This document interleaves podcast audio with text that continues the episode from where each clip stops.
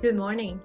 To influence, I need integrity. And personally, I can say a few months back or a while back, I was working on my webinar, something that I wanted to put out there for my clients. And the person that was training me for this, I hired a coach.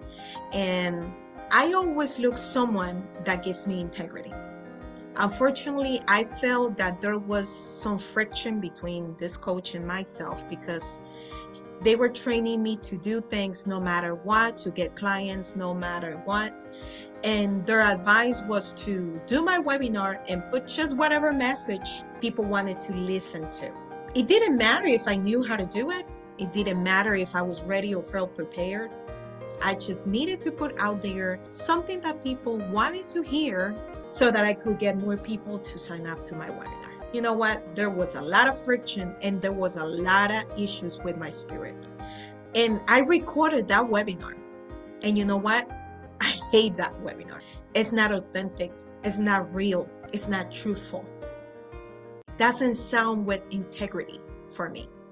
So, you know what? I removed it. I didn't even put it out there.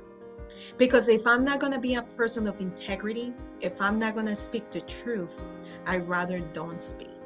So make sure if you want to be an influential leader, that you act with truth, that you act with consistency, with honest communication, with transparency, that you're humble, that you fulfill your promises, and that you have an attitude of service.